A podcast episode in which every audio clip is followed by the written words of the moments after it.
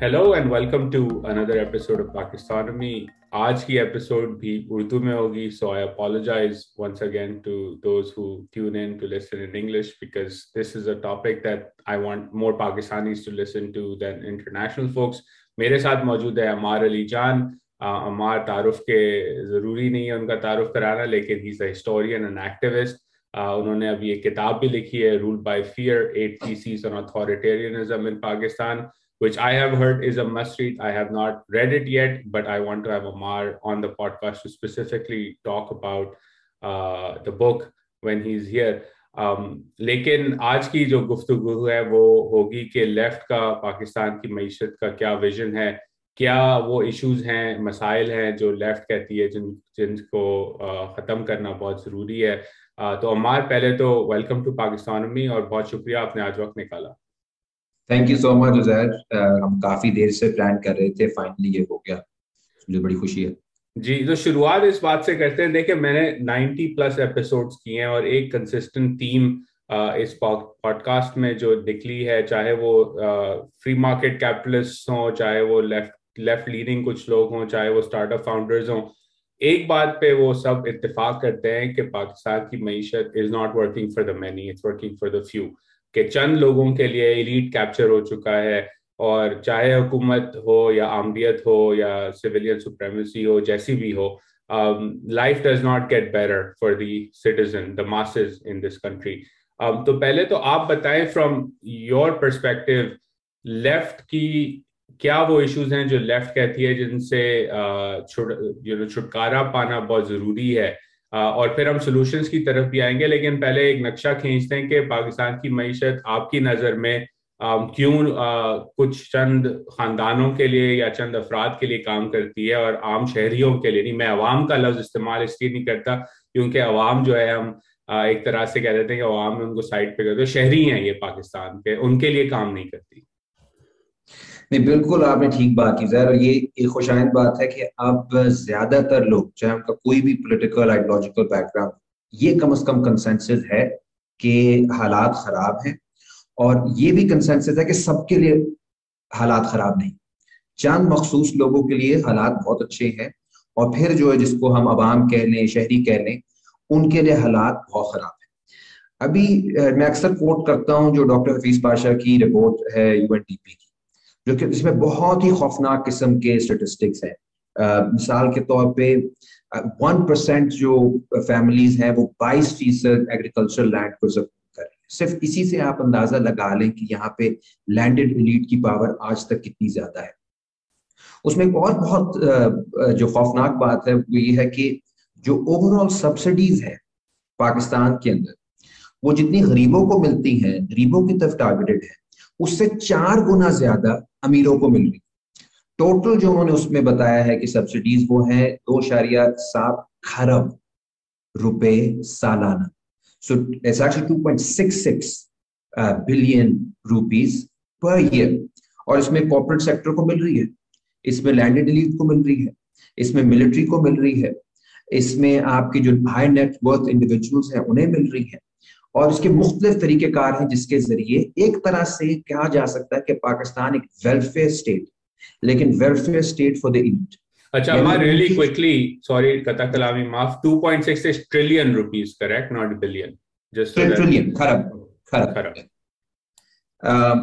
सो ये जो सारा ये एक तरह से वेलफेयर स्टेट और welfare state for the elites जहाँ पे उनके जो रिस्क हैं वो सारे सोशलाइज हो रहे हैं। और जो ज़ाहिर है उनको प्राइवेट जो प्रॉफिट मिल रहा है, वो उनके प्राइवेटाइज है। और उसके ऊपर ना टैक्स है, ना उसकी कोई, उसके ऊपर कोई उनकी ज़िम्मेदारी है। और ये एक पिछले तीस पैंतीस सालों से जो इनक्वालिटी माशरे के अंदर बढ़ी है, वो उससे अया हो जाता है कि चीज़ें जो है वो ठीक अब फ़र्क क्या आता है? फ़र्क इसलिए हम कहते हैं कि लेफ़्ट और राइट का जो मामला है, वो इतना सिंपल नहीं है कि सब लीन की बात कर रहे हैं तो इसका मतलब है कि एक ही मामला है। बहुत important ideological political economic differences हैं in understanding the crisis and in then giving prescription और उसकी बुनियाद ये है कि एटलीस्ट जो हमारी ट्रेडिशन है लेफ़्ट है वो पाकिस्तान को एक आलमी सिस्टम का एक हिस्सा समझती है। सो फॉर एग्ज़ाम्पल अगर मैं स्टार्ट करूँ तो मैं ये ज़रूर बताना चाहूँगा कि सिर्फ़ ये इनक्वालिटी पाकिस्तान का इशू नहीं ये ग्लोबली एक इशू बन चुका है। और रिटिकुलस अमाउंट ऑफ़ इनक्वालिटी हम देख रहे हैं इस वक्त अमरीका में, यूरोप में, यूरोप की पेरिफरीज और सेंटर में। और फिर ज़ाहिर अगर आप अफ्रीकन कंट्रीज़ को देख लें, आप आप इवन हिंदुस्तान के अंदर आपको नज़र आ रहा है कि मसाइल बढ़ रहे हैं। और लैटिन अमेरिका के अंदर इस वक्त जो डेट क्राइसिस आने वाला है, अभी अर्जेंटीना में भी आपने देखा है, पिछले दिनों उनकी भी एक डील हुई है आईएमएफ से। तो ओवरऑल एक इकोनॉमिक क्राइसिस है, जिसमें दुनिया में बहुत सारे लोग बहुत ज़्यादा स्ट्रगल कर रहे हैं और चंद लोग, चंद कॉपोरेशन चंद मुल्कों के अंदर जो जो बेस्ड है, उनके पास इतनी दौलत आ गई है कि वो शुगल मेले के लिए तफरी के लिए वो कभी चाँद पे जा रहे हैं, कभी स्पेस पे जा रहे हैं। उनकी इमेजिनेशन भी बिल्कुल अलग हो है अच्छा मैं इसको अपनी जो किताब का भी आपने ज़िक्र किया, उसमें कहता हूँ कि पाकिस्तान के अंदर जो, और ये दुनिया के ऊपर भी ये बात की जा सकती है कि जो सबसे कामयाब, अलहदगी पसंद तहरीक चल रही है इस वक्त, वो यहाँ की अशराफिया चला रही क्योंकि वो उनके हाउसिंग सोसाइटीज भी अपनी अलहदा चाहती है, वो एजुकेशन भी अलहदा चाहती है, वो अस्पताल भी अलहदा चाहते हैं उनका कल्चर भी अलहदा है, उनकी वर्ल्ड व्यू भी अलहदा है। यानी उन्होंने अपने आप को अलहदा कर लिया है पूरे माशरे से। और ये चीज़ आपको दुनिया भर में नज़र आ रही है सेपरेटिज्म आ रहा है ऑफ़ टाइनी टाइनी इलीट्स अच्छा अब इसके अंदर हम हमें फिर सवाल आता है कुछ ना कुछ तो स्ट्रक्चरल इशू है। ये ऐसा हो नहीं सकता कि एक प्रोसेस है जो कि सिर्फ़ एक मुल्क में नहीं या एक शहर में नहीं, ये पूरी दुनिया में ग्लोबल कुछ स्ट्रक्चर है जिसके अंदर इस किस्म की इनक्वालिटी सामने आ रही है। और यहाँ पे हमारी स्टोरी जो है वो चली जाती है सिक्सटी सेवेंटीज के। और जो दुनिया के अंदर चेंजेस आई और फिर उसके अंदर उसको अगर हम पाकिस्तान के हवाले से भी देखें। और दुनिया के अंदर जो बड़ी बड़ी चेंजेस आई, उसमें जो खासतौर पर उन्नीस सौ तिहत्तर के बाद जो फाइनेंशियल क्राइसिस हुआ अमेरिका के अंदर। एक नई इकोनॉमिक थिंकिंग आई कि जी हमें गवर्नमेंट के रोल को रिस्ट्रिक्ट करना है, हमें लेबर मार्केट्स को फ्लेक्सिबल करना है वेज डिजिटीज खत्म करनी है, और हमें इन्फ्लेशन से लड़ना है। अच्छा ऑन सरफेस तो ये एक क्राइसिस से लड़ने के लिए एक सारा तरीकेकार था, मगर इवेंचुअली इसका जो रिज़ल्ट आया, वो ये आया कि लेबर की जो निगोशिएटिंग पावर है, वो जगह जगह जगह जगह टूटी। जो ट्रेड यूनियंस हैं, अमेरिका में आपका इंग्लैंड में उसके बाद फिर गरीब ममालिक में ट्रेड यूनियंस के साथ सोशलिस्ट तहरीके भी वो कमज़ोर होती गई, उनके इलेक्टोरल स्ट्रेंथ भी कम होती गई और उनकी बार्गेनिंग पावर भी कम होती गई over time on the other hand जिनको हम कहते हैं न्यू लिबरल थिंकर्स जिनको था कि जी हमें डीरेगुलेट करना है फाइनेंशियल मार्केट्स को भी, ये हमें लेबर मार्केट्स को भी डीरेगुलेट करना है, हमें ट्रेड को भी लिबरलाइज करना है। उस सारे प्रोसेस ने पावर शिफ्ट की towards those already had power which which was the corporate elites, which were global financiers. And financiers का रोल खास तौर पे इस सारे अरसे में बढ़ता गया। और ये जो ये जो, जब हम इकोनॉमिक्स की बात करते हैं तो इकोनॉमिक्स का लिंक है विद पॉलिटिक्स और व्हाट इज़ पॉलिटिक्स पॉलिटिक्स का मतलब है कि डिफरेंट इंटरेस्ट हैं जो कंपीट कर रहे हैं। वो गवर्नमेंट के लिए भी हो सकता है, वो रिसोर्सेज के लिए भी हो सकता है। This conflict is basically conflict over of different interest is basically politics और इस सारी पॉलिटिक्स के अंदर एक साइड को बहुत बड़ा एडवांटेज हुआ। जिसने अपने लिए टैक्स हेवंस भी बनाए जिसने फाइनेंशियल मार्केट्स को भी डिरेगुलेट कराया जिसने अपने जो दुश्मन थे ट्रेड यूनियंस उनकी भी पावर खत्म की।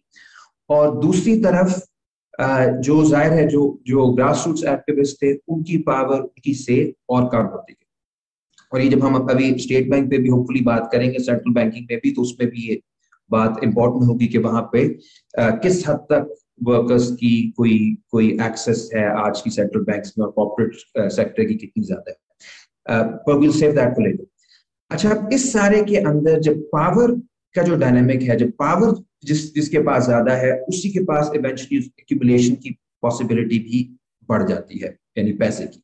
अब अगर आप मैं एक अक्सर एग्ज़ाम्पल देता होता हूँ बंगाल का जो फैमिन था। बंगाल के अंदर फोर्टीज में बहुत बड़ा फेमिन आया। जो कि बिल्कुल इंजीनियर्ड एक कहत था और वो ब्रिटिश क्योंकि उस वक्त सेकेंड वर्ल्ड वॉर हो रही थी। तो उन्होंने किया क्या कि बहुत ज़्यादा मिलिट्री स्पेंडिंग हो रही थी। उन्होंने प्लान तरीके से और ये केन्स की अपनी राइट में क्योंकि वो इंडियन पॉलिसी को कर रहे थे ओवरसी कर रहे थे चर्चिल की इंडियन पॉलिसी को।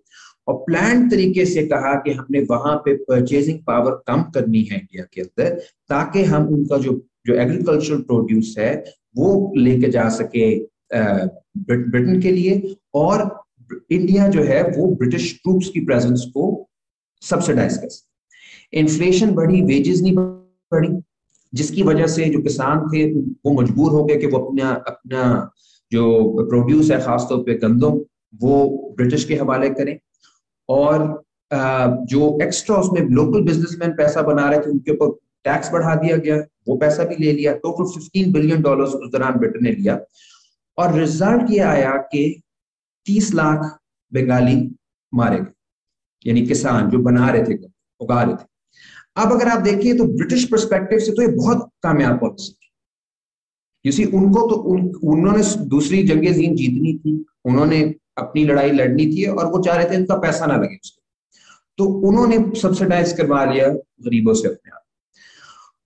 अगर आप उसी इकोनॉमिक पॉलिसी को बंगाली किसान के पॉइंट ऑफ़ व्यू से देखें तो पूरा लॉजिक ही फ्लिप हो जाता है। वो किसी भी सूरत में कोई ये नहीं मानेगा कि मेरा बच्चा जो मर गया भूख से, वो किसी ग्रेटर इकोनॉमिक प्रिंसिपल के लिए ठीक था। और उसमें यह था कि जी अभी हमें सब्सिडाइज करना है वॉर लड़नी है ब्रिटिश इंडस्ट्री को सपोर्ट करना है। ये ये जो सैक्रिफाइस का एलिमेंट है इकोनॉमिक्स के अंदर over the last twenty thirty years ये बहुत इंपॉर्टेंट होता जा रहा है कि जी आपने इकोनॉमिक हेल्थ के लिए नेशन की इकोनॉमिक हेल्थ के लिए सैक्रिफाइस करना है। और सैक्रिफाइस जो है, वो हमेशा कमजोरों का होता है। ये ऑलमोस्ट थियोलॉजिकल एक कॉन्सेप्ट बन गया है, जिसका बलि चढ़ाना है आपने किसी को तो वो गरीबों को चढ़ाना है। पाकिस्तान के अंदर ये यही हुआ कि आपने, ठीक है, आपने प्राइवेटाइज करना था, आपने लोगों को, लोग लेबर मार्केट को फ्लेक्सिबल करना था, आपने बजट को बैलेंस करना था तो आपने जगह जगह टारगेट क्या किया? हेल्थ को किया एजुकेशन में बजट कट्स किए। आपने ट्रेड यूनियंस को तोड़ा, खत्म किया बार्गेनिंग पावर खत्म कर दिया। इस इलीट के साथ, जो गंदी हमारी इलीट है, जो प्रेशर के बगैर कुछ भी नहीं करती, जो वाहिद प्रेशर था, वो भी खत्म कर दिया। किसान की तहरीकें सारी की सारी आपने तोड़ी और ये सब कुछ जो है, ये कन्विंस करके नहीं किया। ये टेररिज्म चार्जेस लगाए गए वर्कर्स पे ट्रेड यूनियंस पे। ये किसानों को कत्ल किया गया। ये स्टूडेंट्स को घरों से उठाया गया। यहाँ पे भी ये हुआ। ये चिले में जो पहली लैब बनी है सारी पॉलिसी की 73 के अंदर, वो भी जनरल ऑगस्टो पिनोशे के ज़रिए करवाया गया। यही कुछ आप बाकी देख लें, जहाँ पे इंडिया के अंदर जब 91 में मार्केट रिफॉर्म्स आते हैं मनमोहन सिंह जब फाइनेंस मिनिस्टर थे, उसके बाद जो किसानों की तहरीकें थी, उनको इतनी बुरी तरह कुचला गया कि पूरी वहाँ पे एक नेक्शलाइट मूवमेंट तकरीबन खड़ी हो गई, जो आर्म्ड स्ट्रगल की तरफ़ चले गए। इतना ज़्यादा किसानों को दीवार से लगा दिया गया। सो एक तरह से जो मिलिट्राइजेशन है, उसके भी टारगेट में वही बनते हैं जो कि ऑलरेडी बहुत मार्जिनलाइज्ड है। और ये अभी जो हम देख रहे हैं, गवादर में हो रहा है, जो एक मूवमेंट बनी है, वो भी सारी इस बात पे है कि यार आपने 20 साल से हमें ये लारा लगाया हुआ है कि एक इकोनॉमिक मिरेकल हो रहा है पूरे पाकिस्तान में और खत्ते को हम बदलने वाले हैं और गवादर उसका पिवट बनेगा। बीस साल से हमें कह रहे हैं कि जी सबर करो, कुर्बानी दो। अब हालत ये है कि जगह जगह चेक पोस्ट है, कोई बोलता है, उसे गायब कर दिया जाता है और लोकल्स के लिए पानी भी खत्म हो गया। तो गवादर हक दो तहरीक खड़ी हो गई है। यही हमने उधर उकाड़ा के किसानों का देखा। है यही अभी हम रूडा में देख रहे हैं, रावी सिटी के प्रोजेक्ट में, जहाँ पे जो लोकल किसान है, उन कह रहे हैं, यार, हमें, हमसे पूछा भी नहीं गया, हमसे बात भी नहीं की गई। यानी वो खुद भी उनमें से कुछ तैयार है ज़मीन देने के लिए, अगर उनसे कोई बात करे, कोई कोई लगाए। मगर ये यहाँ पे जो एक अशराफिया का एक पूरा तरीकेकार है। वो है अपने आप को, वो शॉर्ट टर्म गेन्स के लिए आप शॉर्ट टर्म स्पेकुलेशन करनी है। और यहाँ पे मैं आखिरी बात एक करूँगा इस क्वेश्चन के हवाले से कि हमारी एलीट पर्टिकुलरली काफ़ी एक एक मायोपिक आप एलीट कह लें, उसकी एक, उसकी बहुत ही छोटे लेवल की सोच होती है कि जल्दी जल्दी पैसा बनाए। सीपैक आया सीपैक के ऊपर कोई सीपैक एक अच्छा आइडिया भी हो सकता था, अगर आप निगोशिएट करते अगर आप देखते कि यार, इसमें से क्या मिल सकता है लॉन्ग टर्म क्या चीज़ें हमें चाहिए, क्या चीज़ें नहीं चाहिए। सारा मसला बन गया, फ़ौरन फ़ौरन ठेके लो, पैसे बनो। 91 परसेंट रेवेन्यू गवादर का जाएगा चाइना को कोई फ़र्क नहीं पड़ता, जिसने डील करवाई है, उसको थोड़े से कुछ करोड़, कुछ अरब रुपए मिल जाएँगे। रूडा पे यही हो रहा है। बहरिया टाउन का पूरी पॉलिसी यही है, शहरों को ठीक नहीं करना, बस आपने जल्दी जल्दी फाइलों के ज़रिए पैसे बनाने अभी भी इस हुकूमत ने एंटी करप्शन करते करते ये एमनेस्टी स्कीम ले आई है लार्जेस्ट एमनेस्टी स्कीम अच्छा ये हुकूमत भी यही कर रही है सिंध हुकूमत बहरिया टाउन को सब्सिडाइज कर रही है। नून लीग जो थी वो सीपक के ठेकों को एंजॉय कर रही थी। मिलिट्री तो ओवरऑल हर वक्त ही मौजूद रहती है। शॉर्ट टर्म शॉर्ट टर्मिज्म है। एक एक स्पेकुलेटिव फॉर्म ऑफ़ कैपिटलिज्म है, जिसमें आपने क्विक पैसा बनाना है, नौकरियाँ भी नीचे बनेगी, इससे डेवलपमेंट पे भी पैसा नहीं लगेगा, मगर चंद लोगों को पैसा मिल जाएगा। और जब ये सारा, ये सारी इलीट इनके इनके पैसे खत्म हो जाएँगे, ये भागे भागे जाएँगे आईएमएफ के पास। ये भागे भागे जाएँगे किसी और इंटरनेशनल क्रेडिट एजेंसीज के पास इंटरनेशनल बैंक्स के पास। और उससे होगा क्या कि ये फिर अपनी ही लाइफस्टाइल्स को फाइनेंस करने के लिए उस पैसे को इस्तेमाल करेगा। अभी मैं शाकिब शरारी साहब का पढ़ रहा था कि जो जो अभी पिछले दो सालों के अंदर आठ बिलियन जो डॉलर्स लगे हैं पैंतीस पैंतीस बिलियन डॉलर्स हमने लिए बाहर से। आठ बिलियन लगे हैं इंपोर्ट करने के लिए नॉन एसेंशियल लग्जरी आइटम्स अब कोई तुक बनती है इस तरह के गरीब मुल्क में कि इतनी बड़ी आप जो कॉस्ट है वो आप उठा रहे हो ऑफकोर्स वो कंजम्पशन लेट ग्रोथ होगी। ऑफकोर्स उसमें शॉर्ट टर्म शॉर्ट टर्मिज्म होगा। और चंद लोग के लाइफ इस तरह के रहेंगे कि वो प्लॉट भी लेते रहेंगे, वो बाहर अपनी प्रॉपर्टीज़ भी बना लेंगे, मगर जो नेसेसरी रिफॉर्म्स हैं, वो नहीं होंगे। और उनमें हम अभी जब बात करेंगे रिफॉर्म्स की तो ज़ाहिर है सबसे बड़ा इशू है कि आपने अपनी प्रोडक्टिव बेस कैसे बढ़ानी है और लोगों को, आम लोगों को, कैसे आपने सोशल प्रोटेक्शन देनी है लाइवलीहुड देना है, एक फ्यूचर चांस देना है। Right now we have a youth without a future and they are not realizing how dangerous it is आप बजट कट्स कर रहे हो एजुकेशन पे भी नौकरियाँ नौजवानों के पास है नहीं, शहरों की तरफ़ वो भाग रहे हैं, गाँव खत्म हो रहे हैं, छोटे शहर भी मसले में है। तो ये तो एक अर्बन क्राइसिस की तरफ़ जा रहे हैं इकोलॉजिकल क्राइसिस की तरफ़ जा रहे हैं और यूथ बल्ज की तरफ़ जा रहे हैं।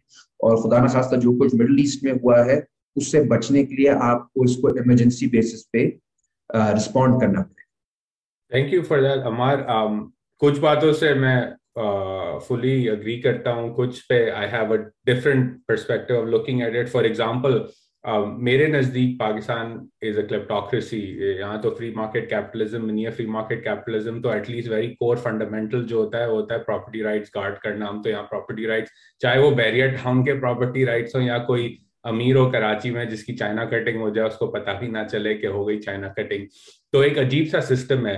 अब दो चीज़ों पे really quickly I would like your perspective एक शख्स तो अगर आम शहरी है, पाकिस्तान का, वो कहेगा कि देखें, सेवेंटीज में तो हमने नेशनलाइज भी कर दिया, उसकी कीमत आज तक हम अदा कर रहे हैं पीआई और स्टील मिल्स जैसे स्टेट ओन एंटरप्राइजेस की, जो ना पैसे बना रहे हैं, वहाँ लोग भी हैं टैक्स पेयर सब्सिडाइज भी करता चला जा रहा है। तो एक तो पुश बैक ये आ जाता है कि जी वो जो एक्सपेरिमेंट था वो भी तो नाकाम हो गया number one I would like your response on that number two ये कि जहाँ हम पाकिस्तान में देखते हैं कि स्टेट इंटरवेंशन है मसलन गंदम की मार्केट जहाँ हाईली इंटरवेंशनिस्ट पॉलिसीज़ हैं it's not a free market जहाँ स्टेट एमएसपी भी सेट करती है किसानों को कहती है कब आपने बेचना है कब खरीदना है क्या इनपुट होगा उसका कॉस्ट क्या होगा। Um, उन मार्केट्स के अंदर कंसिस्टेंटली हमें एक बहरान देखने को मिलता है। कभी सरप्लस हो गया तो एक्सपोर्ट हो गया, कभी नहीं हुआ तो गंदम इम्पोर्ट हो रहा है। और दूसरी तरफ़ जो डीरेगुलेटेड मार्केट्स हैं, मसलन चावल की मार्केट वहाँ हम एक्सपोर्ट्स भी करते हैं।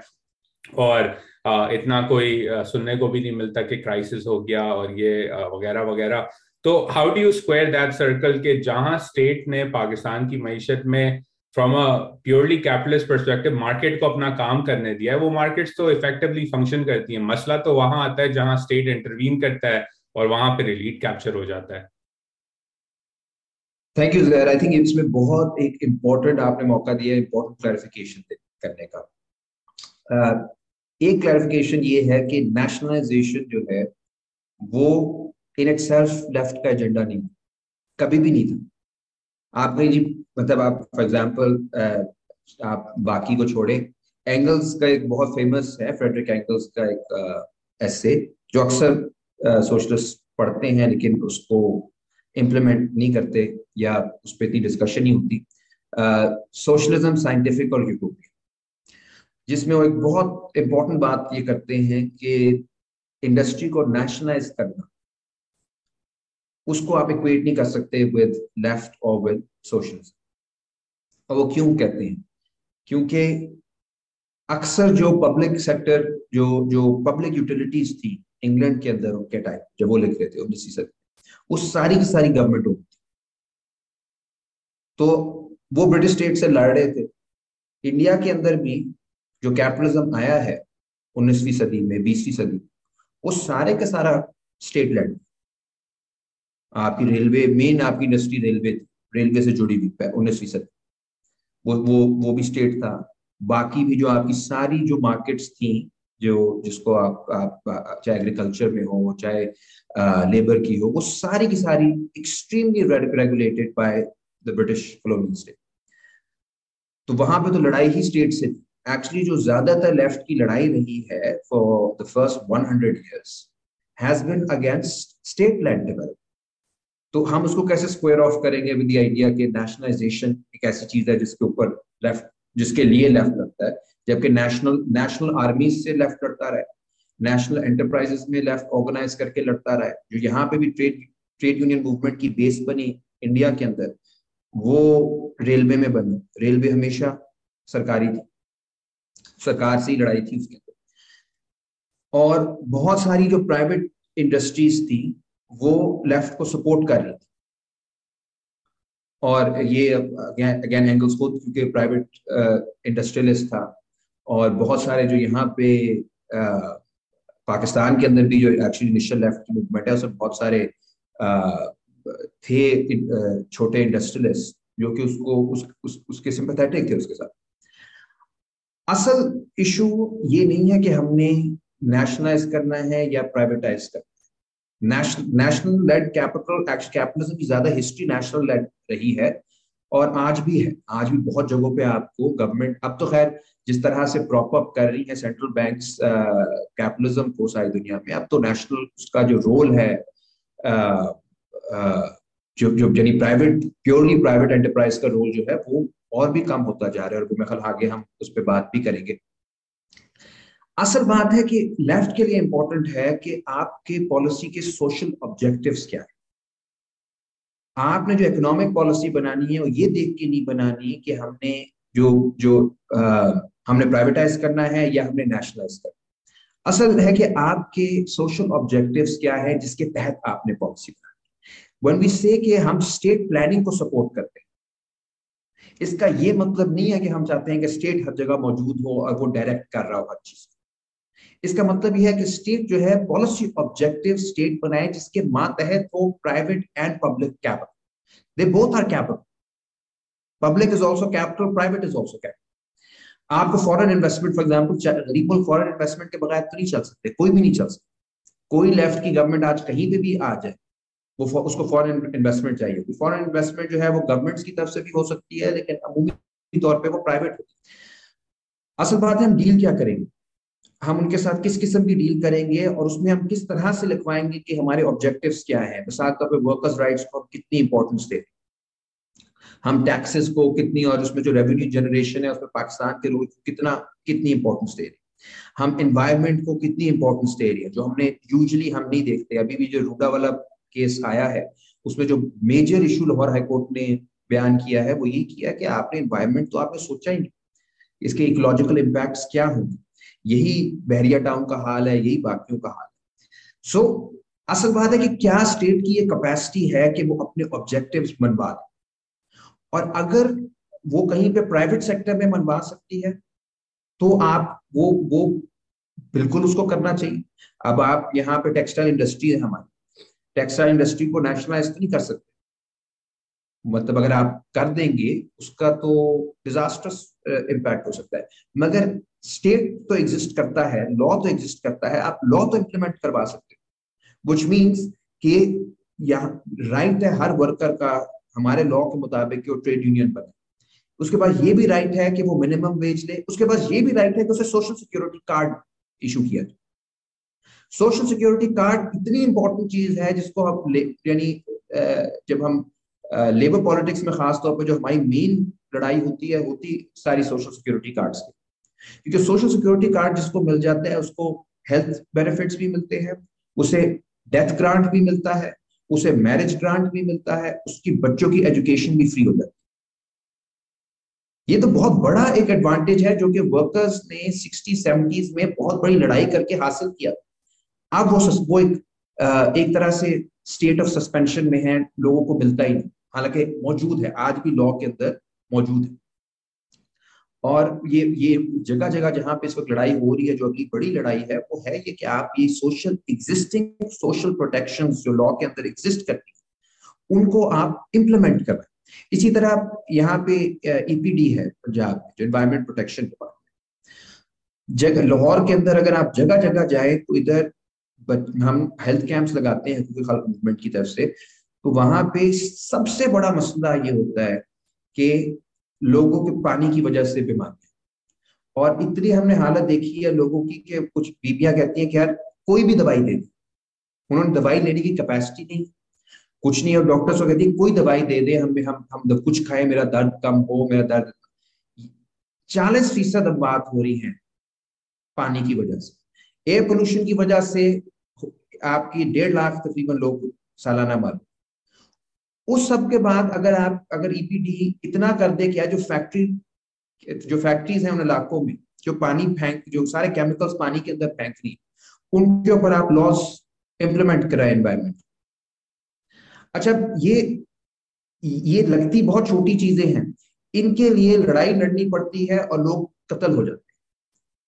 वर्कर्स बेचारे मारे जाते हैं अगर वो किसी फैक्ट्री ओनर के, या तो निकाले जाएँगे नौकरी से, या मारे जाएँगे, या उनके ऊपर दहशत गर्दी के पर्चे हो जाते ये अभी लेबर कॉमी मूवमेंट के साथ फैसलाबाद में टेक्सटाइल इंडस्ट्री में पावरलूम वर्कर्स की बहुत बड़ी मूवमेंट है। उनका सिर्फ़ क्लेम यही दो मिनिमम वेज इंप्लीमेंट करें सोशल सिक्योरिटी का। 2010 में उन्होंने एक स्ट्राइक की थी। उसके ऊपर उनको टेररिज्म चार्जेस उन पे लगे। एंटी टेरर कोर्ट में उनका ट्रायल हुआ और उनको लाइफ लॉन्ग सेंटेंसेस में बाद में छह साल बाद वो निकल आए, उनको हाई कोर्ट से उनको रिलीफ मिल गया। छह साल वो जेल में। यही चीज़ अभी हम इब्राहिम फाइबर्स में देख रहे हैं, उधर हम काम कर रहे हैं।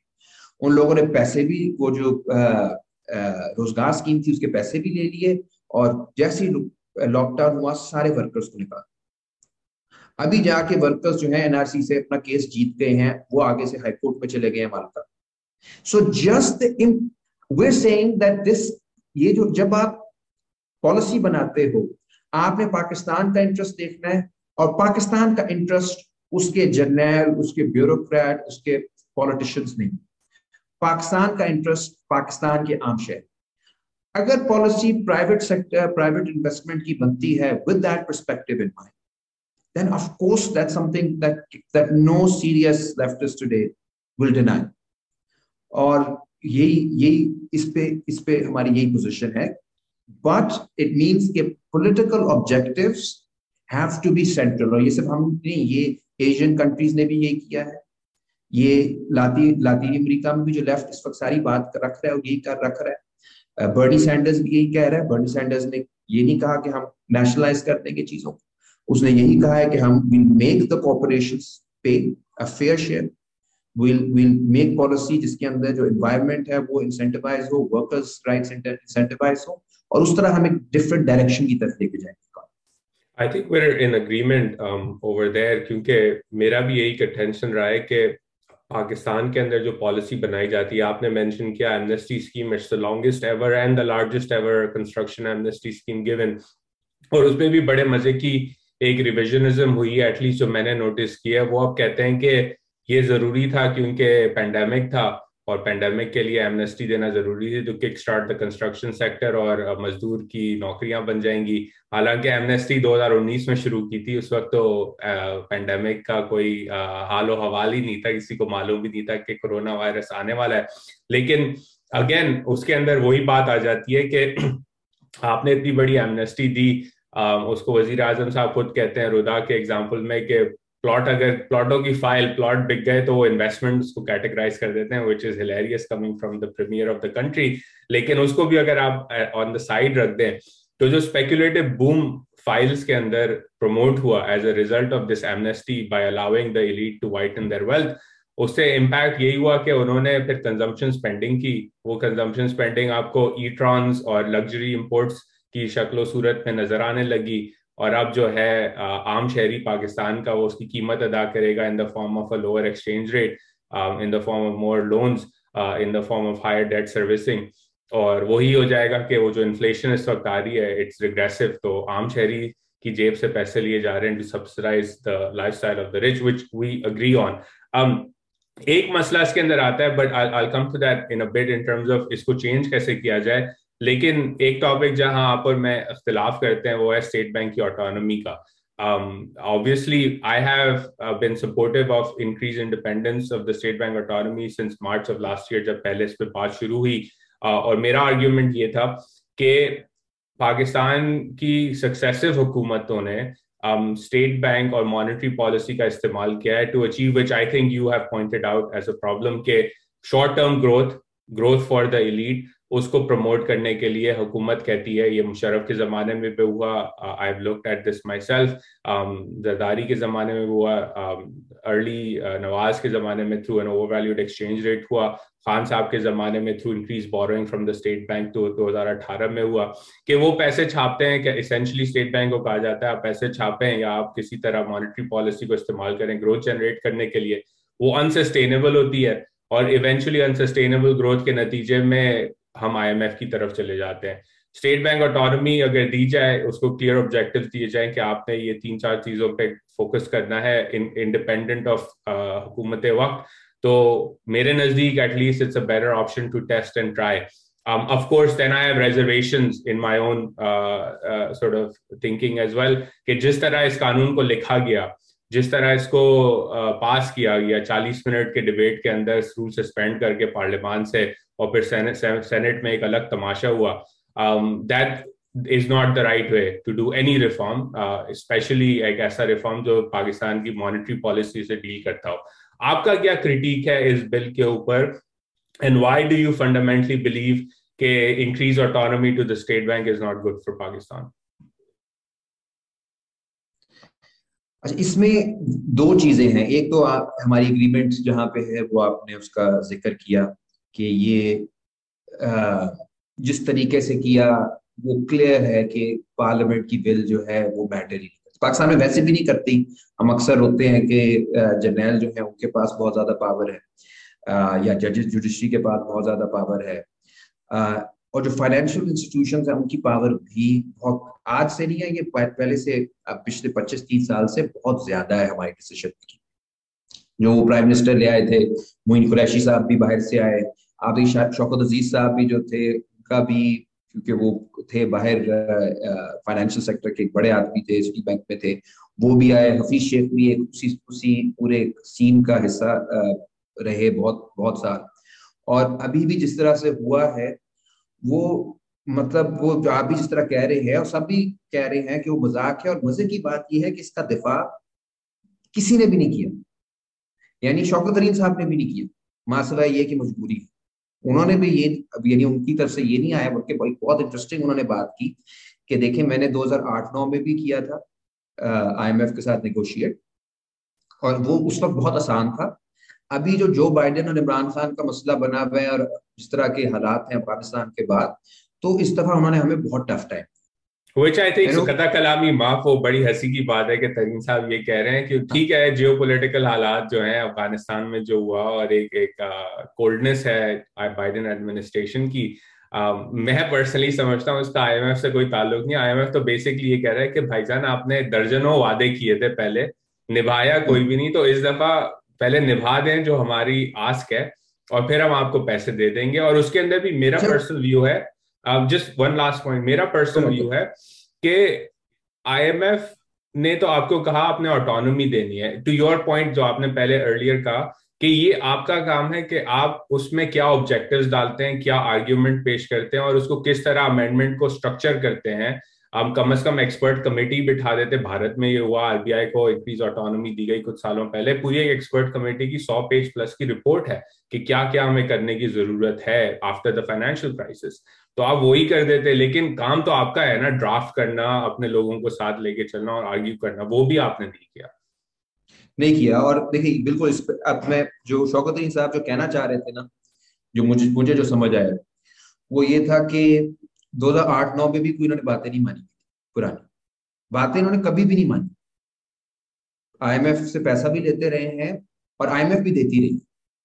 ये भी एक, देखिए, बहुत लिमिटेड लेवल पे बातें मानते हैं। जहाँ पे उन्हें लगता है कि एक्यूमुलेशन का जो उनकी स्ट्रेटजी है रॉन्टियर स्टेट की स्पेकुलेशन की, ये दो तीन चीज़ें चलती रहे तो ईट इस पे खुश है। उसको एज लॉन्ग एज वो इफ़ेक्ट ना हो। लेकिन आईएमएफ का ज़्यादा फ़र्क पड़ता है जब आप आप क्लोज हो अमेरिका के नहीं हो। इस दफ़ा क्यों ज़्यादा सख्त हुआ? तेरह साल पहले क्यों नहीं हुआ? नाइन्टीज में सख्त क्यों हो गए? मुशरफ के दौरान सख्त क्यों नहीं रहे? और ये इम्बैलेंस आपको और इसमें मैं भी या तो इम्बैलेंस ये रिफ्लेक्ट करता है कि पावर का इम्बैलेंस है विद दिया है कि किस किसकी डिसीज़न मेकिंग ज़्यादा है किसकी कम है। But to begin with argument करने के मूड में ही नहीं थे। क्योंकि एक्चुअली अपेरेंटली प्राइम मिनिस्टर भी खुश नहीं।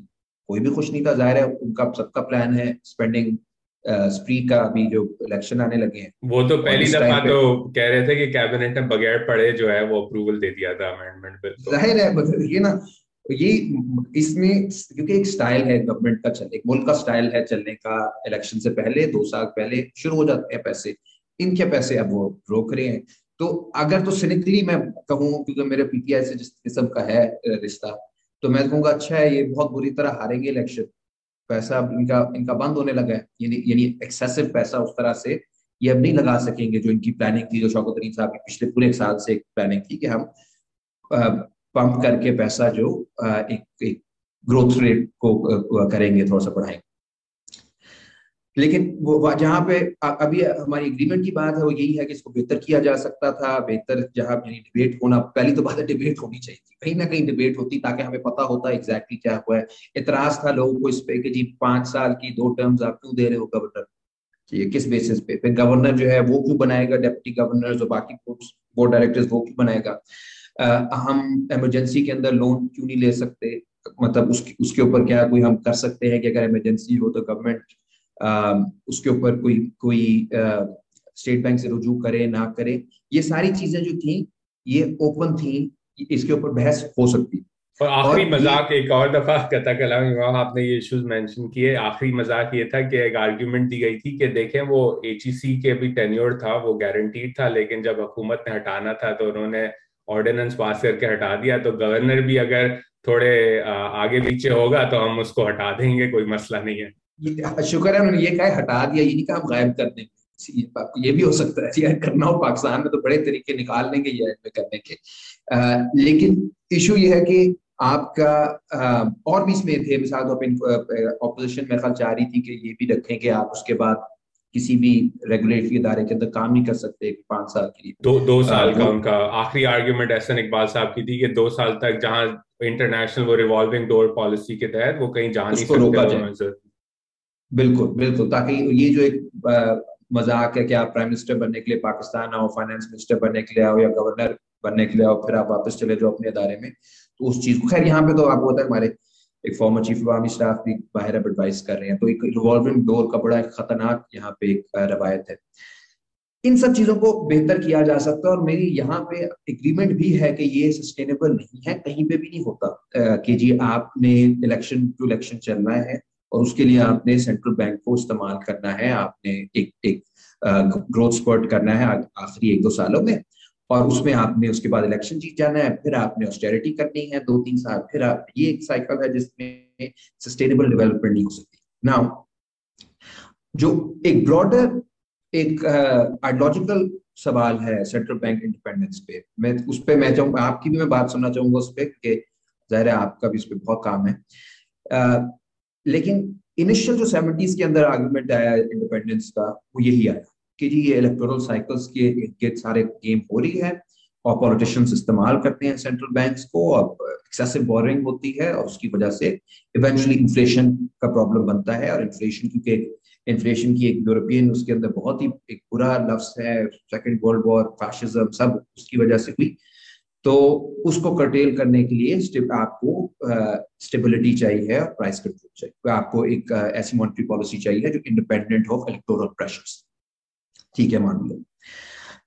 लेकिन अब इंक्रीजिंगली दो सवाल आ रहे हैं कि हुकूमतों ने अगर अगर आपने सेंट्रल बैंक को इंडिपेंडेंट कर दिया है, फिर ऑप्शंस क्या आते हैं हुकूमतों के पास? लेट्स से कि आप फंडामेंटली एलिट्स को टच नहीं कर सकते। ठीक है? आप नहीं कर सकते। ये वे अमेरिका ने भी नहीं किया सेवेंटीज के बाद। वहाँ पे भी पैसा ज़्यादा आया। आप उन्हें हाथ नहीं लगा विच मीन आप उन पर टैक्स ज़्यादा नहीं लगा सकते, आप प्रॉपर्टी टैक्स नहीं लगा सकते, आप वेल्थ टैक्स नहीं लगा सकते, आप जो ऑफ़ शोर हेवन है, उनको बंद नहीं कर सकते।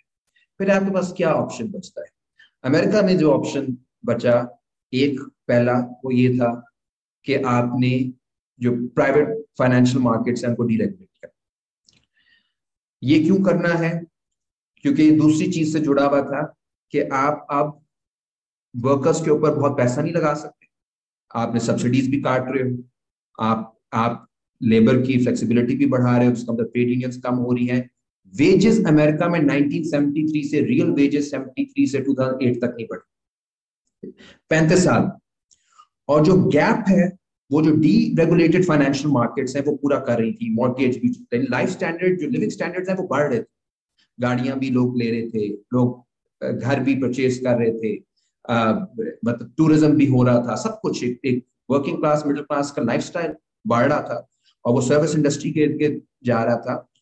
लेकिन एट द सेम टाइम आपकी जो आप आप वो हो रहा था on credit which is now privatize credit as compare to let's जो जो गवर्नमेंट uh, करी और इसका ज़्यादा जो फ़ायदा है वो आया उन लोगों को जिनके पास एसेट्स थे।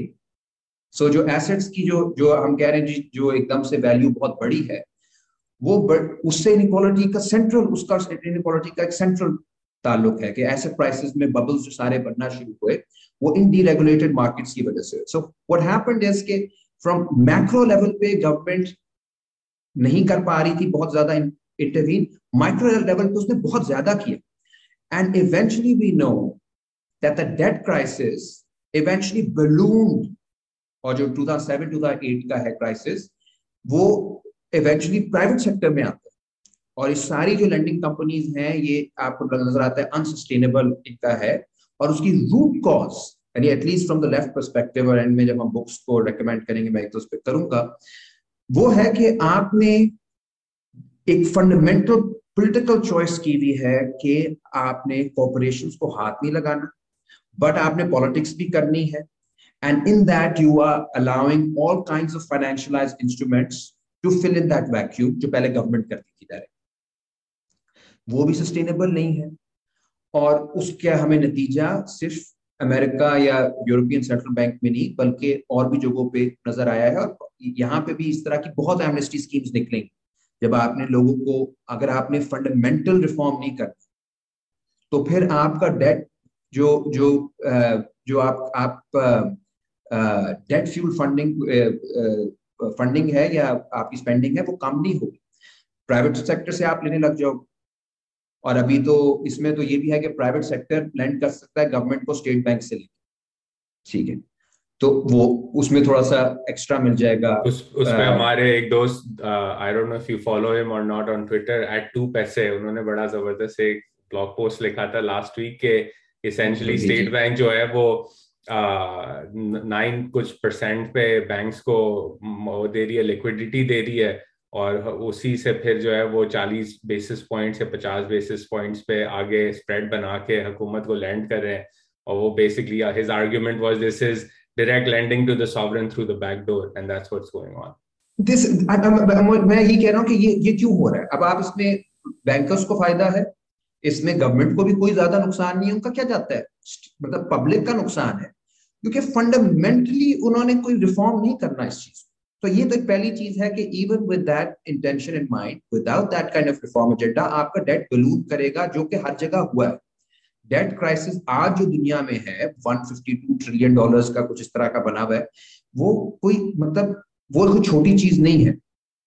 यानी ग्लोबली थर्ड वर्ल्ड के अंदर डेट जो इस वक्त बूम का, वो सारा बढ़ रहा है despite all kind of measures जिसकी जिसमें बजट पिछले जो आ, आ, आप आपको जो डेफिसिट कम करने की कोशिशें हैं उसके बावजूद डेट बढ़ रहा है और प्राइवेट सेक्टर में बहुत बढ़ रहा है। गवर्नमेंट जो है प्राइवेट सेक्टर से बहुत ज़्यादा दे second thing that where I think the bigger ideological question comes in is that अगर मेरा ये मानना है कि इकोनॉमिक्स के अंदर इकोनॉमिक डिसीज़न मेकिंग के अंदर पावर सेंट्रल है जिसका मतलब है कि पॉलिटिक्स सेंट्रल है चाहे आप पोलिटिकल पार्टी की नहीं भी हो, आपका वर्ल्ड व्यू सेंट्रल है, जो आप क्या करना चाहते हो तो वो प्ले आउट होगा ही। ये एक बड़ी जो क्रिटिक थी जो स्टिगलेट्स की क्रिटिक है सेंट्रल इंडिपेंडेंट सेंट्रल बैंकिंग वो सारी की सारी इसमें से निकल। वो कहते हैं कि वर्ल्ड बैंक में भी जब वो थे, वो बार बार कहते हैं कि जिस मीटिंग में हम बैठते थे, वहाँ पे फैसले हो रहे होते थे जी लेबर मार्केट्स बहुत ये हो गई हैं वेज रिजिडिटीज बहुत ज़्यादा हैं, हमने इसको भी फ्लेक्सिबल करना है, उसको भी करना है। लेकिन सारे बैठे होते थे फाइनेंशियल सारे बैठे होते थे टॉप जो आपके स्टॉक मार्केट के लोग हैं, और सेंट्रल बैंक वालों के साथ बैठे होते थे वर्ल्ड बैंक वालों के साथ बैठे होते थे आईएमएफ वालों के साथ बैठे होते थे। ये एक एक इंटरनेशनल फाइनेंशियल आर्किटेक्चर है, जिसके अंदर डिसीज़न मेकिंग होती और बोर्ड के ऊपर रिप्रेजेंटेशन ट्रेड यूनियंस की ना होने की बराबर। और कोई कंसल्टेटिव साइड भी नहीं है जहाँ पे आप बैठ के, यानी किसी आउटसाइड कंसल्टेशन के अंदर आपके पास कोई ऑल्टरनेटिव परस्पेक्टिव्स हो।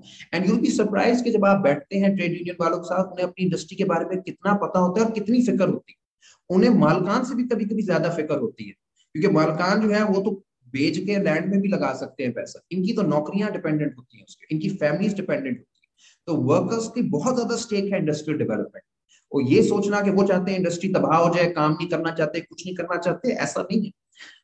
उनको सिस्टमैटिकली निकाला गया है हर तरह की डिसीज़न मेकिंग से। और एट टाइम्स ये जो, इसकी जो पॉलिटिकल नेचर है, वो बहुत ज़्यादा वाजे हो जाती है। जो ग्रीक क्राइसिस हुआ था, जब सीरीजा गवर्नमेंट आई थी पावर में। तो जिस तरह से वहाँ से सेंट्रल बैंक ने यूरोपियन सेंट्रल बैंक ने और उसका जो लोकल ग्रीक चैप्टर था, उन्होंने जिस तरह से पैनिक क्रिएट किया था, और जिस लेवल 45 बिलियन यूरोस का कैपिटल फ़्लाइट हुई थी ग्रीस से, उस तरह लाइक फ्रॉम ये इलेक्शन जीते थे, मेरे ख्याल जनवरी 2015 में, और जून तक 45 बिलियन की फ़्लाइट हो चुकी थी। ये सारा जो था, ये क्लियरली जर्मनी के इंटरेस्ट के लिए था। जर्मनी का बहुत ज़्यादा रोल था ईसीबी में, क्योंकि सारे इकोनॉमिस्ट बाकी मुल्कों कह रहे थे कि नहीं वापस कर सकता ग्रीस ये पैसा। या आपने लैंड एंड प्रिटेंड किया है। प्रेडिटरी पॉलिसीज़ थी आपकी बैंक्स की जर्मन बैंक्स की प्राइवेट बैंक्स की। उन्होंने लैंडिंग जो की, उसकी कोई सेंस नहीं बनती थी। अब हमें मिलजुल के कोई इसका रिज़ल्ट निकालना पड़ेगा, लेकिन ईसीबी ने पोजिशन जर्मन पोजिशन जिसकी वजह से जो क्रेडिबिलिटी कम हुई है पिछले सारे अरसे में सेंट्रल बैंकिंग की इंडिपेंडेंस की, सवाल उठे हैं। ऑक्यूपाई वॉल स्ट्रीट ने भी सारी ऑक्यूपाई वॉल स्ट्रीट भी फेड के ऊपर ही था। बेल आउट आप कर रहे हो, इनको बेल आउट क्यों कर रहे हो, हमें क्यों नहीं कर रहे? या ईसीबी e के जितना भी लेफ़्ट इस वक्त यूरोप के अंदर है, वो ईसीबी e के ऊपर क्रिटिसिज्म कर रहा है कि ईसीबी e के जो टेक्नोक्रेट्स हैं, वो अपने आप को इंडिपेंडेंट कहते हैं, लेकिन जितनी क्वांटिटेटिव ईजिंग हो रही है, जितनी पॉलिसीज़ हो रही है, वो एक तो मुल्कों के फ़ायदे में और उन कॉपोरेशन के फ़ायदे में, जो कि अपने वो बैंक से लोन ले रही हैं और यानी हो रही है कि ईसीबी बैंक्स को दे रही है, वहाँ से जा रही है आपकी कॉपोरेशन को, जो कि अपने शेयर्स वापस खरीदे। ये इनक्रेडिबल है form of even calling it it capitalism is is unfair अब तो इसको कह रहे हैं टेक्नो फ्यूडलिज्म फ्यूडलिज्म की तरह जा रहा है, जहाँ पे रेंट सीकिंग आ रही है सारी दुनिया के अंदर। और आपने बात बिल्कुल ठीक की एक शुरू में, आपने कहा कि हम क्या पाकिस्तान को तो सही तरह कैपिटलिस्ट भी नहीं कह सकते। अब दुनिया भर के अंदर ये सवाल आता जा रहा है कि दुनिया भर के अंदर हम किसको कैपिटलिस्ट सही तरह कह सकते हैं? जबकि जगह जगह पे ऐसी मोनोपोलीज बन गई हैं ओलिगार्कीज बन गई हैं जो कि पॉलिटिशियंस को भी कंट्रोल कर रही हैं जिनके सेंट्रल बैंक की इंडिपेंडेंस भी उन, उनके लिए इतना बड़ा प्रॉब्लम नहीं है जिनके लिए थर्ड वर्ल्ड रिसोर्सेज भी खुल गए हैं जिनके लिए एनवायरमेंट भी इशू नहीं रहा। और जिनको कल को दुनिया खत्म हो रही हुई तो वो बाहर भी चले जाएँगे मरीख पे कहीं चले जाएँगे। उनकी फैंटेसीज यहाँ तक पहुँच चुकी है।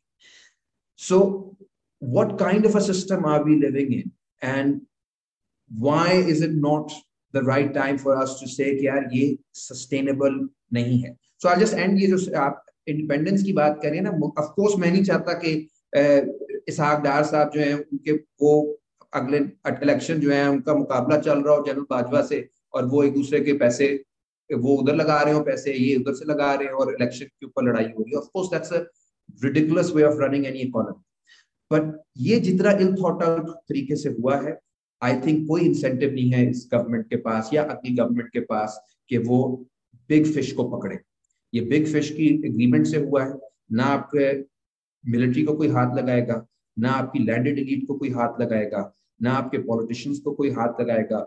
और अगर उन्हें पैसा लेना हुआ वो इधर उधर से उठाते रहेंगे पैसा to sustain this clinically dead economy this is oxygen for clinically dead economy और इस ये मेरे नज़दीक ये कोई हल नहीं है। और जिस तरीके से किया गया है उससे हमारी डेमोक्रेसी का डेफिसिट और वाजिब है। In addition to other I think the issue इतने सारे come up in the way the even the bill is worded right तो um, मैंने जब ड्राफ्ट लेजिस्लेशन पढ़ी तो उसमें था कि you know state bank will help with something like fuller utilization of Pakistan resources तो मैंने सवाल किया कि फुलर यूटिलाइजेशन को डिटरमिन कौन करेगा और ये रिसोर्सेज हैं क्या? You know you have to be clear in such legislation तो किसी ने रिप्लाई किया लॉयर थे उन्होंने कहा, ये तो लैंग्वेज पुरानी है, ये तो फिफ्टीज या जो इनिशियल एक्ट था उसकी है. मैंने कहा, भाई, फिर आप इतने डेकेड्स बाद अगर अमेंड कर रहे हैं तो उसको ही क्लैरिफाई करते हैं नंबर वन नंबर टू आप कह रहे हैं कि इन्फ्लेशन um, या प्राइस स्टेबिलिटी को स्टेट बैंक परसू करेगा। लेकिन दूसरी तरफ़ we all know and there is mounting evidence that the inflation we see in Pakistan is related to cost push inflation तो पैसे मॉनेटरी पॉलिसी का उससे क्या रोल स्टेट um, बैंक खुद जो है इतने टाइम से टाइम से जो है वो कह रही है कि कॉस्ट पुश इन्फ्लेशन आ रही है, लेकिन और मीडियम टर्म इन्फ्लेशन का target five to seven percent है, वो अचीव नहीं हो रहा है तो फिर कोई सवाल भी करने का हक बनता है कि आपका अपना टारगेट क्यों नहीं अचीव हो रहा, आप वो एक्सप्लेन करते हैं। I think thirdly the most fundamental thing you're right कि जब बैंक्स या पाकिस्तान के अंदर are happy lending to the sovereign पचास बेसिस पॉइंट्स या एक परसेंट या दो परसेंट का स्प्रेड बन रहा है तो उनके पास कोई इंसेंटिव नहीं है टू प्रमोट फाइनेंशियल इंक्लूजन और अगर स्टेट बैंक फाइनेंशियल इंक्लूजन को परसू नहीं करेगी तो वही मसले रहेंगे कि जो आम शहरी है इस मुल्क का, उसको तो इस बैंकिंग सिस्टम से कोई इतना ज़्यादा फ़ायदा नहीं मिल रहा। और अगर वो उस बैंकिंग सिस्टम का पार्ट नहीं है then it creates the whole undocumented cash based economy and every thing comes along with it तो I think again concluding on on this particular point के इंडिपेंडेंस हो but with great power comes great responsibility as well अगर आप किसी को इतनी responsibility दे रहे हैं तो पहले तो कोई तरीकेकार, कोई ट्रांसपेरेंट सा कर लेते जिसपे आम शहरी भी डिबेट करता। अब उसके अंदर फिर एक मीडिया की भी अपनी गलती है, वो चले जाते हैं डायरेक्ट वाइस रॉय आ रहा है या कोई आ रहा है तो वो रेट्रिक से आगे बात नहीं होती।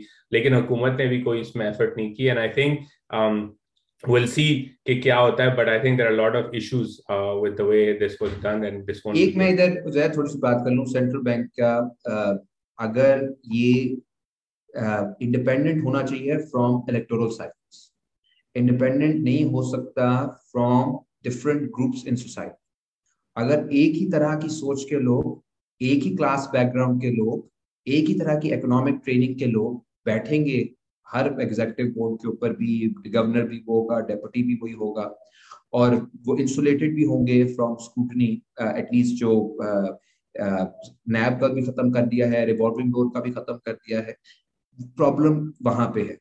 आप इंटरेस्ट डिफरेंट इंटरेस्ट ग्रुप्स को भी इंक्लूड करें including those from the marginalized they not stupid ये एक बड़ा इंपॉर्टेंट पॉइंट है कि इनको, हम उनमें बहुत लोग हैं जो चीज़ों को समझते हैं, उनका एक परस्पेक्टिव को आप ले तो सही ना, आप इंक्लूसिव कह रहे हैं। सो आई थिंक वो डिबेट भी करने की ज़रूरत है कि हम इस डिसीज़न मेकिंग के अंदर परस्पेक्टिव्स की पोलैरिटी कैसे लेकर कि इलेक्टोरल साइकिल से बचाएँ स्टेट बैंक वो बिल्कुल होना चाहिए बिकॉज़ वो डिजास्टर्स है। बट इसको पॉइंट्स ऑफ़ व्यू से ना बचाएँ।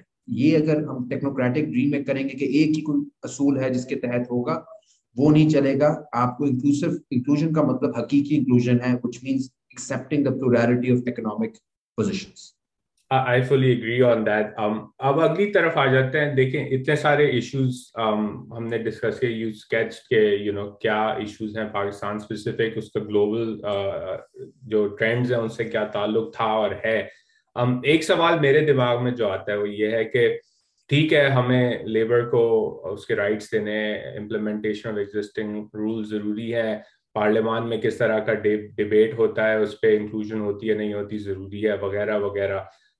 मसला in my view at least comes where the rubber hits the road which is के जो लेफ़्ट है इस वक्त उसके पास तो इतना इलेक्टोरल पावर ही नहीं है पाकिस्तान के अंदर। तो फ्रॉम योर पोजिशन एक तो what are two or three big things that जो आप क्या समझते हैं कि अगर वो होने लगी पाकिस्तान में तो आप कहेंगे कि ठीक है we have a lot a long way to go सफ़र लंबा है, लेकिन सफ़र शुरू तो कर दिया है पाकिस्तान ने अपनी रिफॉर्म्स की ट्रेजेक्ट्री में।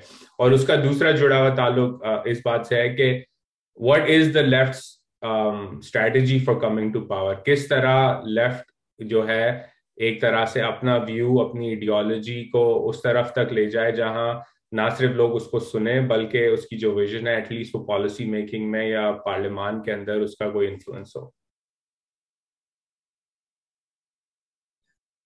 दूसरे वाले का तो अगर आंसर होता तो अब तक हम वहाँ पे पार्लियामेंट में होते। लेकिन उस पर भी हमारे व्यूज़ हैं मैं आपको बताऊँगा। लेकिन पहले वाला तो बहुत इंपॉर्टेंट है कि आ, हमारे कॉन्स्टिट्यूशन के अंदर कुछ चीज़ें हैं कुछ गारंटीड चीज़ें हाउसिंग है एजुकेशन है हेल्थ कॉन्स्टिट्यूशन में नहीं है बट अंडरस्टूड है कि हेल्थ भी रिस्पॉन्सिबिलिटी है स्टेट की। क्लास डिफरेंस को कम करना हमारे आर्टिकल में है। वन ऑफ़ द आर्टिकल्स कि हमने कम करना है और एक्सप्लोइटेशन खत्म करना वर्कर की। ये भी, ये आर्टिकल थ्री में। सो so ऑलरेडी आपके पास और ये चीज़ें इसलिए लिखी गई क्योंकि सिक्सटीज के अंदर एक बड़ी तहरीक।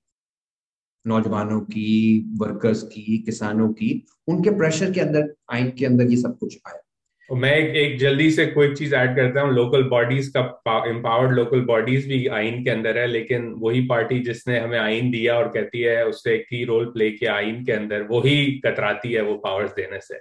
नहीं वो कभी भी नहीं करेंगे। देखिए ना वो अब तो खैर कर रहे हैं लेकिन बहुत ही एक हाफ़ बेक्ड सा है जिसमें उनको है कि कराची उनके हाथ से ना जाए। तो वो तो एक पीपल्स पार्टी आई थिंक एक फैसला कर चुकी है कि कराची में हम अपनी एक छोटी सी कंसल्टेंसी बनाएँगे लेकिन हम ब्रॉडन करने की हमें ज़रूरत नहीं है as long as central power हमारे पास है, जो एक स्टाइल होता है यू नो ऑटोक्रेटिक तरीके का। और लोकल बॉडीज से कोई भी ज़्यादा खुश नहीं है। साढ़े तीन साल हो गए हैं, इधर भी नहीं हुआ, पंजाब में भी नहीं हुआ, उधर भी उधर मतलब कब से खत्म किया है? और इससे पहले जो शबाज शरीफ का था, वो भी बहुत वीक था लोकल बॉडी सिस्टम सो ये आइन के अंदर जो चीज़ें, ये चार पाँच चीज़ें हैं, ये एब्सोलूट प्रिंसिपल्स होने चाहिए हैं बिकॉज़ इससे शहरी की डिग्निटी उसकी जो इज़्ज़त है, उसकी जो म्यार ज़िंदगी है, वो जुड़ी बच्चों को तालीम आप कैसी दे रहे आप उनको नौकरी किस किस्म की दे रहे आप, ये मैं ऑब्जेक्टिव्स की बात कर रहा हूँ ऑब्जेक्टिव्स हमारे क्या है? तालीम कैसी है? नौकरी कैसी है? आप क्या, आप सत्तर, पचहत्तर साल बाद साफ़ पानी दे रहे हो? क्या आप साफ़ हवा दे रहे हो? क्या आप सेहत दे रहे हो? क्या आप लोगों को कोई आ, मौका दे रहे हो कि अपनी कल्चरल एक्सप्रेशन कर सके? क्या आपने अपनी आइडेंटिटी को री इन्वेंट इमेजिन करने का कोई मौका दे रहे हो? क्या आप उनकी आवाज़ जो है वो आगे तक पहुँचा रहे हो? सेंट्रल यानी जो जो सेंटर्स ऑफ़ पावर है। क्या आप सेंटर्स ऑफ़ पावर के अंदर एक स्पेस बना रहे हो लोगों के लिए? क्या जो वर्कर है उसकी डिग्निटी काम पे महफूज है या नहीं है? क्या औरत की डिग्निटी जो है वो महफूज है या नहीं? हमारे ट्रांसजेंडर हैं अकलीतें हैं, वो क्या अपने आप को महफूज समझते हैं कि नहीं? हमारे यहाँ तो देखें, जिस तरह से ये बल्दिया टाउन वाला वाक्य हुआ, वो एक एक एक एक एग्ज़ाम्पल है कि आपने पूरी फैक्ट्री जल गई और वो, मैं इससे ज़्यादा दुख तो लोगों को मशीनों के टूटने का हो जाता होगा, जितने लोग के मरने से कुछ कोई फंडामेंटल चेंज नहीं आया। रोज फैक्ट्री में हमें मिलते जहाँ जहाँ हम काम करते हैं वहाँ पे किससे मिलते हैं। किसी का हाथ कट गया कोई गिर गया किसी का सर फट गया। ये आपने लोगों को डिस्पोजेबल कर दिया है। लाइफ फियर इज़ डिस्पोजेबल और और जब लोग लड़ते हैं आगे से जो बहरिया टाउन हुआ सिंध में सिंध गवर्नमेंट ने जाके इजहार जगजहती किया बहरिया टाउन के साथ। फिर रेंजर्स ने आके जो वो प्रोटेस्टर्स थे उनको गायब कर दिया। सो so, इसके साथ ही नहीं जुड़ा हुआ है right to dissent supreme court ने बैरिया टाउन के ऊपर इलीगली सुप्रीम कोर्ट ने ऑर्डर दे दिया कि आप पैसे दे दें और occupy occupation is legal if you pay up तो वो पैसे आए कहाँ से आए किधर गए इंग्लैंड से आए वो भी आज तक किसी को मालूम नहीं। वो सीक्रेटली वो भी कैबिनेट ने सीक्रेटली उसको अप्रूव कर दिया और किसी को पता नहीं है कि उसमें था क्या उस एग्रीमेंट में। एब्सोल्युटली और मैं देखें जब हम डेमोक्रेसी के हम कहते हैं हम डेमोक्रेसी के लड़ रहे हैं हम इस डेमोक्रेसी के तो नहीं लड़ ना कि अब इन लोगों को आपने पावर में रखना है, हमेशा के लिए परमानेंट एक एलीट है जिसमें भेस बदल के आ जाना है। डेमोक्रेसी का मतलब है कि जो साइट ऑफ़ प्रोडक्शन है, वहाँ पे भी डिसीज़न इनपुट हो मार्जिन डेमोक्रेसी की ज़रूरत तो मार्जिनलाइज को होती है। तो मार्जिनलाइज जो है, वो फैक्ट्री में हो, वो वर्क वो वो किसान हो, वो औरतें हों, वो ट्रांसजेंडर हों, वो आपके माइनॉरिटीज हों स्टूडेंट्स हों आपने एक डेमोक्रेटिक इंफ्रास्ट्रक्चर माशरे के अंदर बनाना है जिसके लिए हम लड़, लड़ रहे हैं लड़ना चाहते हैं हम चाहते हैं माशरे के अंदर हकीकी मानों में एक डेमोक्रेटिक इंफ्रास्ट्रक्चर बने डेमोक्रेसी वरना टॉप डाउन ही रहेगी।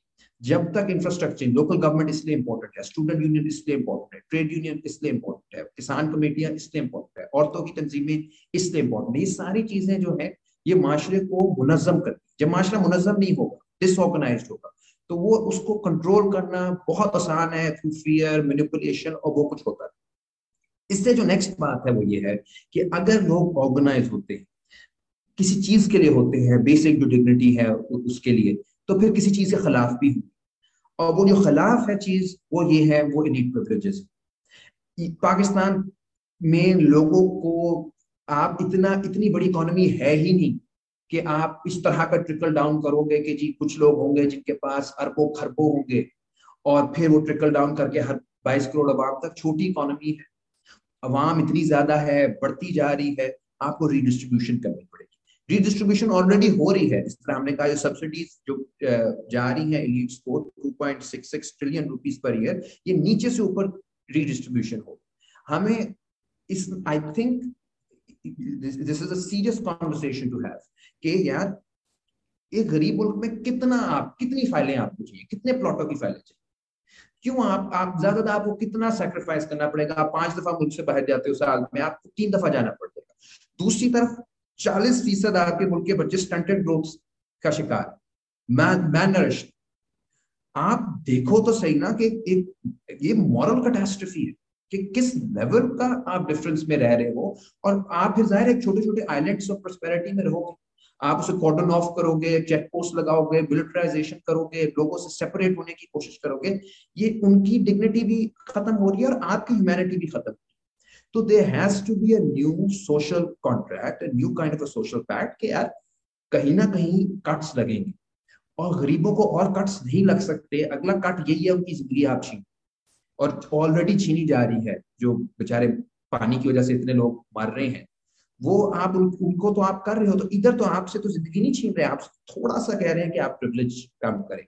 और वो लड़ाई लड़नी पड़ेगी। ये खुद नहीं होगा ये ऑर्गेनाइज्ड मूवमेंट होनी पड़ेगी टैक्स रिफॉर्म के लिए।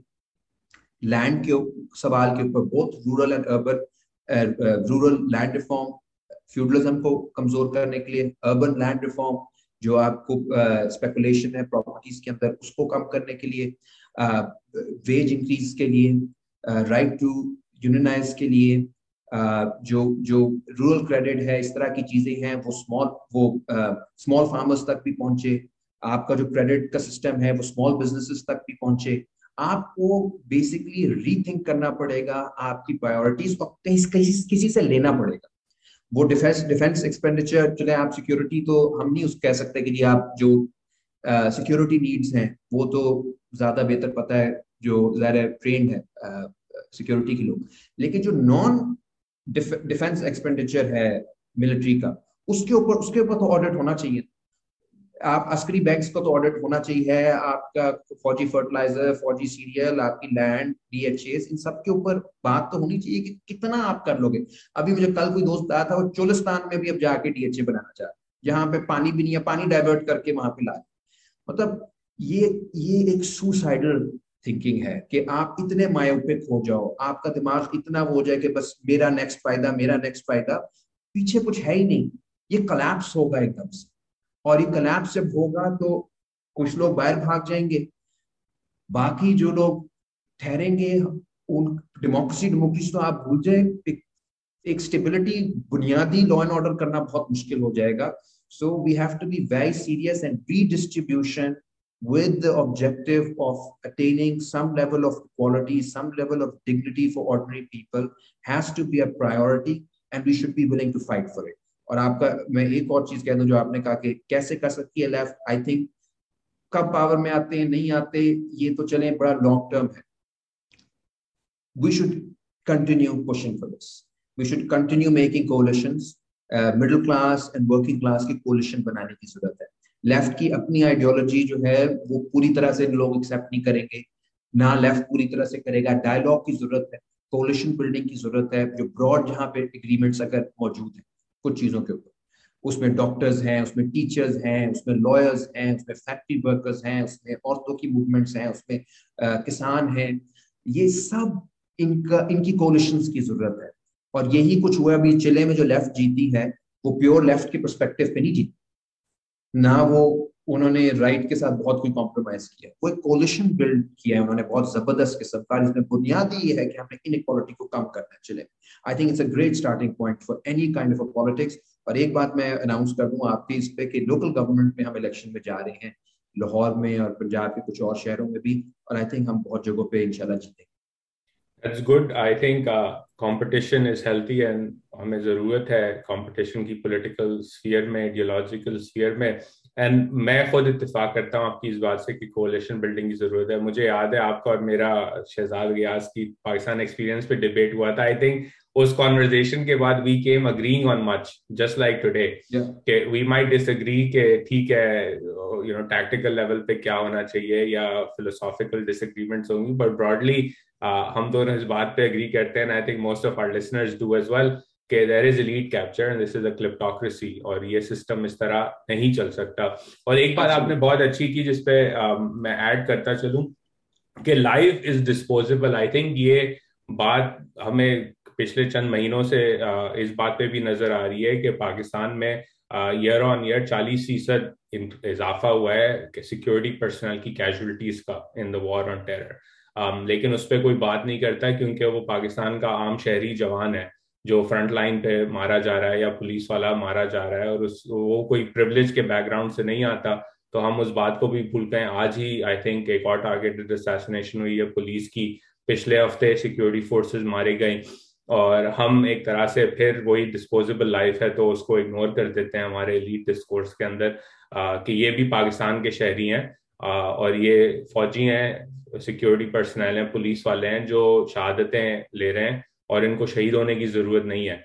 Um, लेकिन हमने एक वो कर दिया है कि you know this is acceptable which again links to हमारी एक्सेप्टेबिलिटी के मजदूर है तो कंस्ट्रक्शन साइट पे उसका हाथ कट गया या फैक्ट्री में सर फट गया। It's it's the same attitude when it comes to that as well हम आज जाते जाते this has been a wonderful conversation thanks for taking out the time दो या तीन किताबें can be on any topic recommend करते चाहें please You're on mute. Yes एक तो uh, नहीं आपने जो लास्ट बात की है बिल्कुल ठीक की है कि uh, ये ये जो सिक्योरिटी uh, सिचुएशन है मेरे एक, एक दोस्त है स्टूडेंट भी था हैदर भट्ट उसका अभी बेस्ट uh, फ्रेंड का बचपन के दोस्त का भाई जो है वो शहीद हुआ है बलूचिस्तान में जो अटैक हुआ है। और मेरे अपने बहनोई उन्होंने बहुत देर सर्व किया है बलूचिस्तान में भी, फाटा में भी। तो एब्सोल्युटली राइट कि आप बहुत ज़रूरी है कि लोग सेंसिटिव हों सिक्योरिटी सिचुएशन के हवाले से और चीज़ों का लॉन्ग टर्म हल हो। ना कि हम लोगों को भेज दें एक परपेचुअल वॉर में, एक परपेचुअल कॉन्फ्लिक्ट में जिसका हमारे पास कोई वे आउट नहीं सो ये एक डेफिनेटली एक सेंट्रल इशू है जिसपे हमें uh, बात करनी चाहिए। एक जो आज आपने कहा डिस्कशन क्योंकि आज इकोनॉमी पे ज़्यादा डिस्कशन भी है तो उसके हवाले से मैं दो बुक्स हैं जिनको जो मैं रेकमेंड करूँगा। एक तो आप आप तो खैर जानते होंगे हाजुम चैंग को। जो एक अच्छा जी, एक बड़े ज़बरदस्त एक प्रोफेसर है कैम्ब्रिज के डेवलपमेंट इकोनॉमिक्स के हाजुम चैन और इनका इनका एक इनकी किताब आई है twenty three things they tell you about capitalism जो कि इनकी और भी बहुत कुछ है। मैं बल्कि लोगों कहूँगा, उनका काफ़ी ज़्यादा आप पढ़ सकते हैं। उनका ईस्ट एशियन डेवलपमेंट एक्सपीरियंस पे बहुत ज़्यादा है। उनका एक बड़ा जो क्लेम है वो ये है कि स्टेट रेगुलेशन की इंपॉर्टेंस क्या है थर्ड वर्ल्ड कंट्रीज़ के अंदर अगर उन्होंने, क्योंकि किसी और के पास वो वाला कैपेसिटी नहीं होती to bring together big capital तो किस तरह से एफिशिएंटली किया जा सकता है? अच्छा एक मेरे आजकल बहुत ज़्यादा फेवरेट हैं रिचर्ड वुल्फ और उन, वो एक आप एक अमेरिकन इकोनॉमिस्ट है रिचर्ड वुल्फ जो कि जिनकी किताब है क्राइसिस ऑफ़ कैपिटलिज्म डीपन्स और भी उनकी दो चार किताबें हैं जो कि बेसिकली वो करते हैं, बहुत अच्छा पॉडकास्ट भी करते हैं डेमोक्रेसी एट वर्क के नाम से। तो वो दोनों चीज़ें ज़रूर देखने की ज़रूरत है। और उसके साथ साथ एक आजकल मैं पढ़ रहा हूँ, वैसे चाइना के ऊपर बहुत ज़्यादा तो एक रिबेका कार्ल मुझे इतनी बड़ी फेवरेट एक ऑथर आई है। वो इकोनॉमिस्ट नहीं है किसी का काम है, लेकिन उनका चाइनीज़ रेवोल्यूशन के ऊपर उनकी किताब है, जो let me tell you the exact name वो है China's revolution in the modern world Rebecca और वो एक it's a fun history Taiping revolution से लेकर मैसेकर तक जितनी भी अपराइजिंग्स हुई हैं, बड़ी चाइना के अंदर, उसके ऊपर एक छोटा सा एक इंटरेस्टिंग डिस्कशन है। एक और शख्स जो मुझे पसंद है, जिनको आप नज़र में रखें, वो यानिस वल्फाकिस हैं। वो बहुत ही इंटरेस्टिंग काम कर रहे हैं। टेक्नो पे उनकी किताब आ रही है, जो सबको पढ़नी चाहिए। अभी आई नहीं, लेकिन उनके टेक्नो पे ऑलरेडी बहुत ज़्यादा लेक्चर्स हैं और आर्टिकल्स हैं। और जब हम इतनी बात कर रही हैं तो मेरी अपनी सुपरवाइजर की किताब आई है हिस्ट्री की, जो मेरी कैम्ब्रिज में सुपरवाइजर थी Shruti Kapila the violent fraternity ये बिल्कुल अगर डिफरेंट टॉपिक है बेसिकली वायलेंट फ्रटर्निटी के नाम से और ये पॉलिटिकल थॉट के ऊपर है जो 19 जो एंटी कॉलोनियल मूवमेंट की पॉलिटिकल थॉट थी और इंडियन फाउंडिंग फादर्स की पॉलिटिकल थॉट जिसमें उन्होंने इकबाल को भी शामिल किया इंडिया पाकिस्तान करके So what was the political thinking, intellectual, uh, intellectual history, history of ideas of the subcontinent. So yeah, that's that. And thank you so much there. You're absolutely right. There's ये issue ये है कि हमारे हालात में तो हमारा starting point बहुत ज़्यादा कॉमनैलिटी पे है डिफरेंस पे नहीं। डिफरेंस डिटेल्स के अंदर है ब्रॉड क्वेश्चन के ऊपर।